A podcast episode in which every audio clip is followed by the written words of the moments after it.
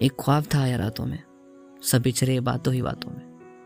नमस्कार, मेरा नाम भूवी है और मैं एक बार फिर से एक छोटी सी कविता लेकर आया हूँ, जो आजकल के हमारे जो हालात हैं, हमारे जो देश के हालात हैं, अभी उस पे उसको मैंने शब्दों में पिरोने का प्रयास किया है।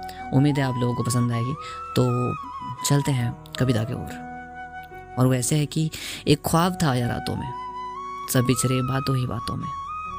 जो अपने थे सब बदल गए, कहीं दूर वो हमसे निकल गए। वो वक्त ना पूछो कैसा था, सब कब्रिस्तान के जैसा था। लाशों के लिए थी जगह नहीं, न जाने कैसा ये शोर था, क्या आफत, क्या बला थी ये जो फैला चालो चारों ओर था। लाशों के लिए थी जगह नहीं, न जाने कैसा ये शोर था, क्या आफत, क्या बला थी ये जो फैला चारों ओर था, ये ख्वाब नहीं था, सच था ये।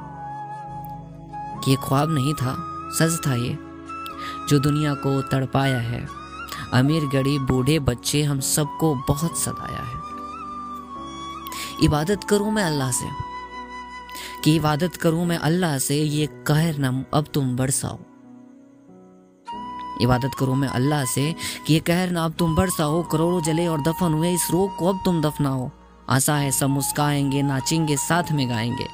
सब वक्त गुजर जाएगा ये, साथ ईद दिवाली मनाएँगे। कि वो समय भी आ जाएगी जब हम मॉल सिनेमा जाएँगे, रख के कांधों पर बच्चों को सब मेला में ले जाएँगे। सब होगा पहले के जैसा, हालात सुधरिए जाएगा कि सब होगा पहले के जैसा, हालात सुधरिए जाएगा। चलो सब मिलकर एक साथ कहें ये वक्त है। गुजर जाएगा। ये वक्त है। गुजर जाएगा। बहुत बहुत शुक्रिया।